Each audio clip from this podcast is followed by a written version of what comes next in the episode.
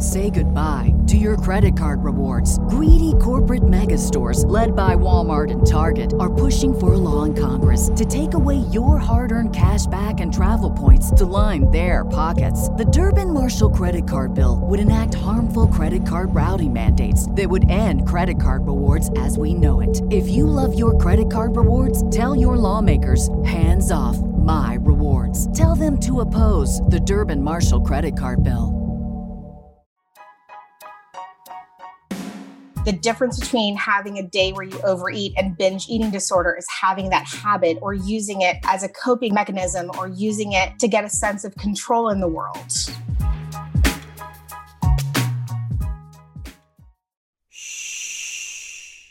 Welcome to the Secret Life Podcast. Tell me your secret, I'll tell you mine.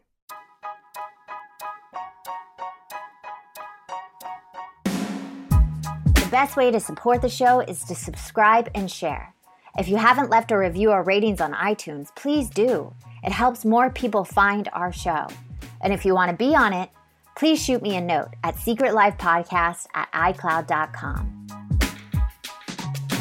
Welcome to Secret Life Podcast. I'm Brianne Davis Gant. Today, I'm pulling back the curtains of all kinds of human secrets. We'll hear about what people are hiding from themselves or others. I mean, you know, those dark, deep secrets we probably want to go to our deathbed with, or those lighter, funnier secrets that are just plain embarrassing. Really, the how, what, when, where, and why of it all. Today, my guest is Jen. Now, Jen, I have a question for you. Dun dun dun. What is your secret? My secret is that I have an eating disorder. And more specifically, I have binge eating disorder, which is kind of like the redheaded stepchild of eating disorders. Now, why do you call it the redheaded stepchild? I have had this pretty much my entire life. My first memory of a binge episode was when I was probably three or four. Really? So I'm pretty sure I was genetically set up to having eating disorder. And there's some research that goes both ways. Um, but for the longest time, I could not get help for my eating disorder. I couldn't find any research. When I finally started getting help for it, they couldn't classify me as a binge eating disorder patient. I was classified as a non purging bulimic. So there was really nothing they had set up for binge eaters, even though I'm sure it's a lot more common than it really is because a lot of people don't know about it. There was just nothing out there for binge eaters for a really long time. So let's go back. You said it, the first episode was at three. Do you remember it or did someone tell you about it? That's the first memory I have of having a binge episode was when I was probably three or four. I think it was right before kindergarten. So what happened? I just remember eating and eating until I felt really sick and I kind of was in a trance. And that's how most my binge eating episodes are, where I don't always know they're happening when they're happening. And then I'll have a moment where I kind of wake up in the middle of it. Wow. So it's almost like you go out of body. Is that what ha- like you disconnect so much? Yeah, I, definitely more often that was the way it is. Now that I'm working toward recovery, I'm much better at recognizing it a lot faster or recognizing signs or preventing them, which hopefully that's the longer goal. But it's it's definitely an out of body experience there's no question okay but i still want to go back to the three years old because i find that so fascinating first of all in my childhood i blacked out a lot of my childhood i don't remember my childhood at all which is kind of scary that's a whole other episode. But my point is, what do you remember doing and eating, and where were you at three years old? I don't have a lot of those specifics in my memory. I just remember the feeling of like waking up of like what happened? Like why did I just eat this? And I I don't have a ton of memories from when I was little. My first memory I was 2. I remember my brother's first birthday and oh. I would have been 2. but it's not super specific. And I know, I mean, I have memories of this from elementary school, middle school, high school, college, adulthood. So I, I also wonder sometimes how much of the memory is that memory on its own versus other memories coming in. But I do know I've had this struggle my entire life. There's no question. Okay, so you can't remember that specific. Can you remember a specific one? Because I would love the listeners to know what that moment is for you. Because when you say you binge eat it and like, did you like wake up from out and like things were all around the floor or where like, can you just give us a description of that those kind of moments? I mean, the most common one I would say is I make something for dinner that's supposed to be four meals. And the next thing I know, it's all gone. And I feel like a lot of people probably do that and they don't talk about it. Like you make this big, let's say, like chicken pot pie and you eat most of it. Or is that like it's it's that you just don't even think about it? Yeah, and it's kind of like that. But I think the difference between I mean, you can almost do the comparison with anorexia. The difference between watching what you eat anorexia is taking it to the extreme or having a habit of it. The difference between having a day where you overeat and binge eating disorder is having that habit or using it as a coping mes- mechanism or using it to get a sense of control in the world. Okay, so when you felt like you were using food to have a sense of control in the world. What age were you? What happened? What was that moment where you literally admitted to yourself, like, I have a problem? I don't actually know exactly when I admitted it to myself because a big part of keeping it a secret for a long time was essentially a secret from myself. Yeah. I think probably the end of college or right after college is when I finally was like, this is not a lifestyle I can live the rest of my life. This is not healthy. This is not helping me. And when I was 22, I think mm-hmm. it was, mm-hmm. I had to have a hip surgery, completely unrelated to my eating disorder. And I was overweight. And when you go into surgery overweight, it's not healthy. Yeah. So I did a medically, completely medically supported diet it's very extreme. I had to go into the hospital every week for monitoring, but basically it's 600 calories a day, only doing these medically supervised shakes. Oh my God. How was that? Honestly, it was the greatest time of my life.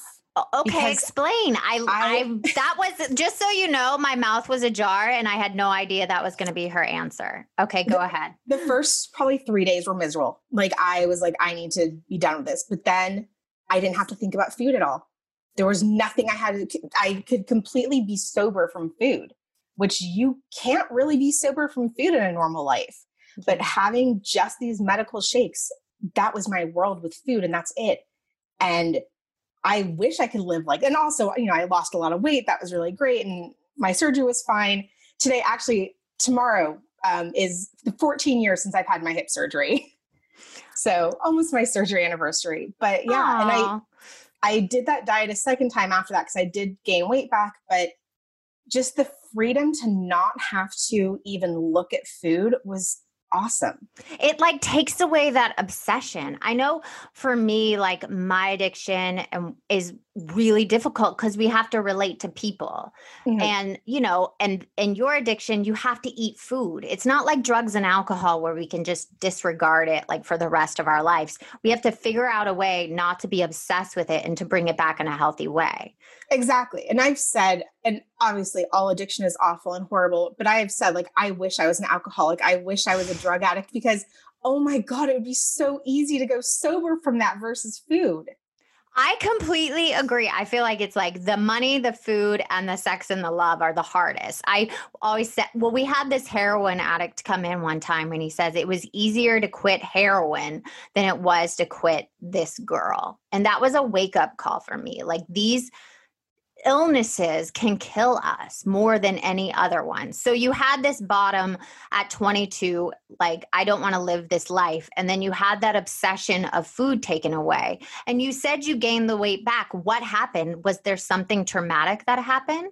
No, it it's just not the fix that it, you know, it was a great tool. And I'm sure if I did more intensive therapy or more, you know, self reflection at that time, maybe I could have found a way to bring food back into my world in a healthy way. So I regained the weight, decided to do the diet again, lost all the weight again, and regained the weight again. Ah, and so just this roller coaster right now that you've been on. Yeah. And it's, I, as much as I want to say, oh, I would love to do this diet again, like I know that's not the right choice for me. Like that's not going to get me to a healthy relationship with food because there's either I mean, I don't want to say there's no way to reintroduce food from that diet because I have friends who are in the program who did amazing and have kept all the weight off and have a really healthy relationship for food. But for me, my journey to recovery is not cold turkey and finding a way to bring it back. I haven't figured out what my journey to recovery quite uh, is yet, but that's just not it. So, are you holding any other secrets around this right now? Like, do people in your life know that you're still struggling with this? Or this I don't a- know. I don't know if they know how much I struggle. I've definitely talked to my family. Uh, quarantine is especially hard for binge eating disorders because I have to keep food in my house that I might not want there. I have to get a week's worth of food at one time versus getting one or two days. So I've definitely talked about how much that's a struggle. And I I also blog about my eating disorder and many other things. And I've written about how this is just not easy. Yeah, which I do want to get all your information at the end so people can check it out if they're also struggling with this problem. Because I know at a young age, I had an eating disorder. So I'm just going to be tr- very transparent. So I understand how hard it is. I had it on the other side. I like it was my control was like restriction. I think what's funny with eating disorders is in some ways I wish that was what my eating disorder was. And then I have friends who were anorexic and like I wish binge eating was my struggle. Like you always want what you don't have. Yeah, yeah, the opposite addiction. it's that compare and despair. You're like, I have it worse than you. I wish I had yours. And the other person is like, mine is really bad. You do not want mine. I want yours. exactly. And I mean, obviously, people can die from both, and there are serious health issues. And that you have the same struggle with how do you find sobriety with an eating disorder when you have to encounter your issue multiple times a day, every single day for the rest of your life. That's the thing. That's what I really want to get at is this is like a lifelong struggle. Everybody that I know that has dealt with this kind of issue has dealt with it their entire life. Like that small like voice in your head is always either counting the calories or wanting one more slice like is do you feel like you're wrestling with your brain? It's a mix of i want to count the calories because i also need a sense of reality. If i have a binge in my head i'm like well i just completely blew the entire day. I might as well just keep going horribly. But if i actually sat down and wrote down okay what's every single thing i had today maybe it's not that bad. So mm. sometimes I need that sense of reality, but then other times I just can't deal with it and I can't confront it. So yeah, I do have that battle going back and forth of which one is the right thing for me today. And it's not always what I consider the right thing because my brain likes to tell me the wrong stuff all the time. Yeah, you don't trust an addict's brain. Normally they take us down the wrong road. So, do you keep that journal, like what you eat? Do you count those calories to keep you you know, on the right track? I try. I do track something every single day, no matter what. Whether I'm 100% accurate or not is kind of a hit or miss. It definitely depends on my mood sometimes. It depends if I've had a binge eating episode. It, you know, there's so many factors with it, but I've I've held myself accountable to I'm not going to completely ignore an entire day of food no matter what. I will always track at least one thing to hold myself accountable to that. Interesting. Okay, I do have this question, and I love to ask everybody this. I like to talk about the seven deadly sins. Now, it's not in the religious sense, it's more in the sense of character defects that all humans have.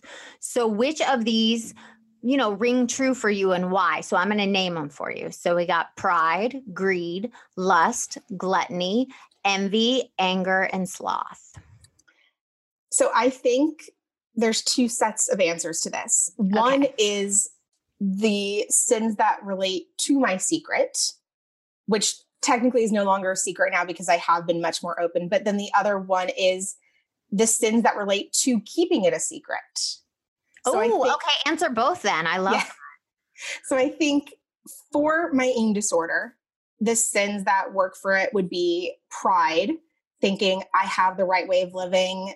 This is fine. I'm okay. I know what I'm doing. Um, greed and gluttony, I think you kind of have to put in there because that kind of fits. Yeah, I agree. As much as I don't want to consider it, I think you have to. And then anger, being angry at your body or your mind for betraying you, for lying to you, for misleading you, for making you do things you don't want to do. And then the sins that I think it is that I think relate to keeping my eating disorder a secret. Similar things. I think pride in not wanting other people to know or to have them to make them be able to say that they're better than you or healthier than you. Um, or they have I, all the answers and you're failing somehow. Exactly. Um, I unfortunately had a family member who was very verbally abusive to me that liked to say, you know, being fat is the worst thing. No one in the family loves you. Everyone wishes you weren't a member of the family. And I never wanted that person to know that I had an eating disorder because I felt like they would probably use it against me. Mm, yeah. Um, and I think anger works for keeping it a secret because you don't want someone to tell you you're wrong and how you're living and force you to change. And then envy that I was envious of my friends who had normal lives and normal relationships with food and all of that, even though now that I'm more open about it, no one has a normal relationship with food. No one does. No one. And I agree. And I'm so glad you said that. But I do want to hit real quick. And I, I think we're missing something, at least for the listeners. What are those things that you identify that trigger you to binge?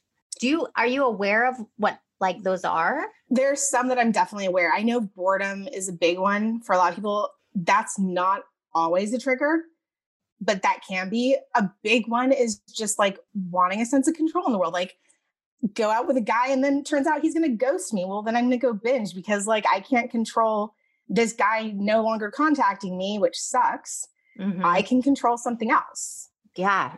So control is definitely one. And I think something that they really don't say a lot about binge eating disorder is food is awesome, food is good, food is delicious. Sometimes you do just want to eat all the ice cream and you just don't have that thing in your brain that turns it off. Yeah, it's that I agree. Like if there's a white, like white frosting, white cake at a party, like I want to eat the whole thing. I get it. Like the immediate when I put the cake in my mouth, I am high as a kite. Like I love like dessert. But then it's like, for me, sometimes I would eat it so fast because I didn't want my mind to stop me. Do you have mm-hmm. that? Or is it yeah, just me? I, I think that's a big part of binge eating is it is rapid consumption of food. Yeah. Because not only do you not want your brain to realize what you're doing, but you almost want to trick your stomach because you are going to get full. You may get very sick. I I don't throw up because I binge, but I have thrown up from binging. There's definitely a difference in those two. And so you want to be able to almost trick your stomach into not getting you sick. And the easiest way to do that is very fast consumption of food. Okay, good. I didn't want to be the only one. Like, you know, you see those cookies and you're like, I just want to eat all these cookies because I'm feeling feelings, but I don't want to feel these feelings. At the same and- time, there's also I don't I don't know how common this is with other eating disorders. I know for binge eating, I have several people who've told me the same thing. You want to make sure you end your binge with the perfect bite of food. And there's no way to describe what perfect means because it's not anything definable. It's just you're you feel like, okay, that was a good last bite. And maybe wow. the one before it wasn't right. Or like if it's French fries, well, that fry wasn't right. You have to have a different one to end it on. Mm. And so mm. sometimes you're still seeking what is that right food to end things with. And when I have those moments, like thankfully at this point in my journey in recovery, those moments are when I can stop myself much easier than anything else because I know it's there's no such thing as a perfect bite of food. It, it's insanity. There's just you could go forever. That's true. So true. Okay, I do. Who do you think this secret has benefited and who do you think it's harmed? I think in the beginning, keeping it a secret was benefiting myself the most. I don't think I was ready to confront it. I don't I don't think there was much help out there for me at the time if I did get help when I was younger, but again, who knows? And I think a big part of it was not letting that person in my life who was verbally abusive know. And that was protecting me because I was already dealing with all the other crap that they were throwing at me. Right. Uh, but you did say something, and I want to hit, like you said, it benefited you because there wasn't much information. I do have to agree when, you know, back in the 90s and 80s, that they didn't think it was a disease and that you could just stop. And it is well, disease. and also there was no internet really. Yeah. Oh, there was no, you would have to go to the library and like scroll yeah. down and try to find it. And but I think I it's think, more I don't think there were AOL chat rooms for eating disorders either. no, I don't think they were. There were. AOL, so, that little ding, ding, ding. exactly. Whatever. So I don't think, I don't want to say if I had gotten help when I was younger, it would have harmed me. But seeing the help I got when I was considered a non purging bulimic versus the help that I've gotten when I've been properly diagnosed, I do wonder if there could have been more damage or harm than good getting treatment the incorrect way. Got you. Okay. So, how are you moving forward knowing all that? How are you taking care of yourself now? So I do have a therapist that I'm happy with. Um, I don't necessarily go to therapy to figure myself out because I've kind of gotten to the end of the road of that. And we've also come to the conclusion that it most likely is a genetic thing with me. Um, mm. Um, there are Does it run people, in your family? Yeah, there are a lot of people, not binge eating disorders specifically, but issues with food. Mm. Yes, so, my my family too. My family too. So I totally get that. Yeah. So, you know, I don't go to therapy as much for like I need to figure this out or I need to talk, but there is a medication now that does get prescribed for binge eating disorder to help make the binges not as severe, not as often. So I am on that. Um, we're looking at other medications that may be able to help. But I think the best thing that I'm doing for myself is not keeping it a secret anymore and being open and honest. Yeah. I there's no point in keeping it a secret. Like there's nothing for me to be ashamed about. It sucks, but everyone has their issues. But since I've become open, I've learned so many people I know have either this eating disorder or another eating disorder. There are people who have found me on social media or my blog who have thanked me for, you know, putting it out there because that got them to get help. I've joined different Facebook groups that have help, and I've done a lot of research and listening to podcasts and reading books. And at some point, I will get to recovery. It's not today, it's probably not going to be tomorrow. I highly doubt it's going to be during quarantine, but it's going to happen. And I think all the things that I'm doing right now are the building steps to get me to that point. And you know, it's fine. I love that you talked about finding a community because that's why I'm doing this. The moment I broke my anonymity, which I never planned to do, everybody, people reached out to me and they're like, oh, I do that. And I didn't have a name for it. And I think that when you build a community around you, it makes you accountable and to really, you know, look at like when you slip or talk about it, talk about the shame we feel and what would you tell? And I just want to ask this one more question. What would you tell your younger self? Before I answer that, I actually want to yes. say one oh, please, kind of yeah. funny yes, about please. being anonymous. So I, I have a blog now. I write it as myself. I'm very open who I am. My first blog I started was anonymous and was about my eating disorder. And I was not going to, I decided I didn't like it. It was just too much. Started a new blog. I was not going to write about my eating disorder. And then finally, I just said, I can't I mean, it was very early in my blogging that I, I can't lie. I'm just going to be open and honest and just put it out there. So I understand the difference of telling your secret while anonymous versus telling your secret as yourself. And it's so powerful to tell it as yourself. And I don't think telling it anonymously can get you even a fraction of the benefits that I have gotten from being open about myself. I love that you said I I this is crazy. This is really crazy because when I started 11 years ago, I started a blog and I, it had the word secret in it, which is nuts. And my my husband reminded me of it, and I was writing it while I was going through withdrawal, and I didn't tell anybody about it, and I stopped doing it because it didn't ring true for me. How crazy is that? Yeah, like just, we it, both had that experience. it feels almost like you're writing as a character and not as yourself, and you're lying to the world about what you're dealing with because so much of what you deal with is about you and is about you as a person. It's not a general thing. Mm. And I I love that. Sorry, I just I almost yeah. got chill bumps because I was like, "Oh my god, that's so weird. We both did that." But I yeah. agree. It just didn't it didn't feel like it was connected as much for me. And I will also say I was definitely terrified about being very open and honest as far as, you know, being an actor, but my agents were just like, "That's cool." Like, they don't really care. I know my I told my agent I'm like HuffPost is coming out. FYI, this is what and she was in shock. She was like, "Oh my god, I had no idea." Like Yeah, I don't want to say like they don't care as in like they don't care, but it's like, okay, doesn't really change anything about you. Like they actually have there have been auditions I have gotten because they were looking for someone who had a binge eating disorder so that they could submit me to it. Oh, I love that. Look, you're using your struggle in your art, and that's yeah. so healing. So I go back to the yes. last question because that's important to me. Like when people are going through this, what would you tell your younger self or someone that's listening right now that could, you know, use some wisdom? I would say it sucks, but it can definitely be worse.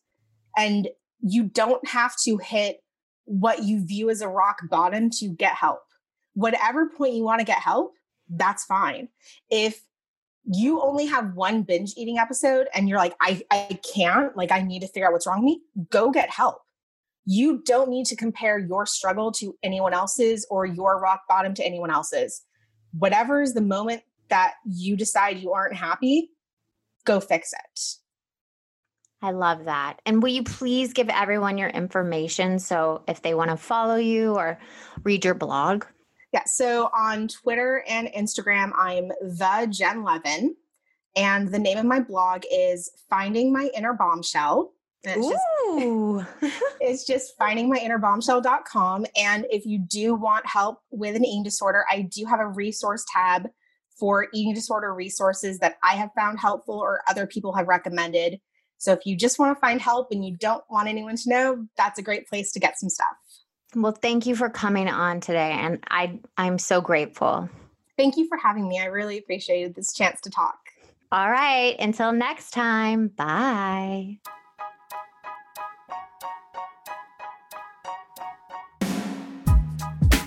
Thank you again for listening to Secret Life Podcast. Please subscribe, share, send me a note, and you can always support the show with a donation on our site, secretlifepodcast.com. Until next time, bye.